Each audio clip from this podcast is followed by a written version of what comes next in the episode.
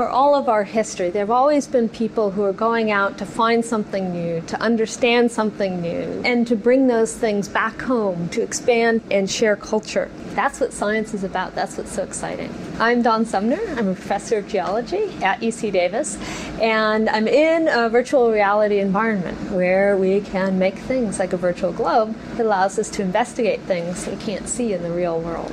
We live in just an instant of time, and the Earth is uh, four and a half billion years old.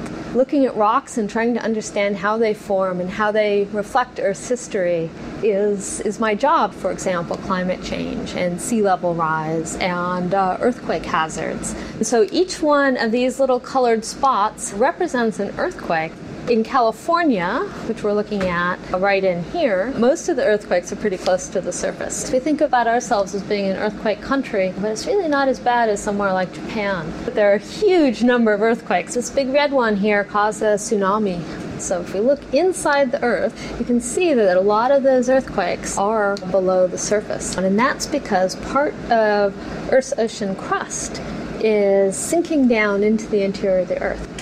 When the solar system was first forming, Mars and Earth were pretty similar, and they've gone very different directions. One of the reasons I'm really interested in going to Mars is to try to understand what the early Earth was like. The nice thing about virtual data is you can put anything you want in here, and I am interested in looking at data from Mars. So here we are. These are images from orbiters, and we have reconstructed the virtual surface. We're looking at much older rocks than we can typically find on Earth. And if we read the history of those rocks, it'll tell us about what happened on early Mars, and that will help us understand what happened on early Earth. So we're hoping that this ridge uh, contains clues to ancient water on Mars. And in particular, we're interested in finding out if it was an environment that could have hosted life. But just to be able to walk down the hall and step onto the surface of Mars like this is a real treat.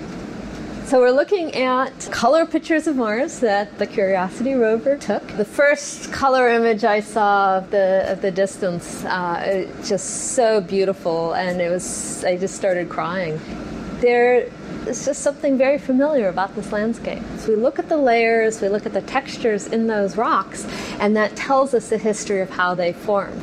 This is a virtual model of the rover Curiosity at life size. So the images in the background were taken by uh, these two cameras. Those are the first uh, color cameras to take landscape images of of Mars like this. It's a photo album uh, from another planet, and there's this huge sense of adventure and excitement seeing a, a new place, a place where no human being has ever seen anything before until we get those pictures down.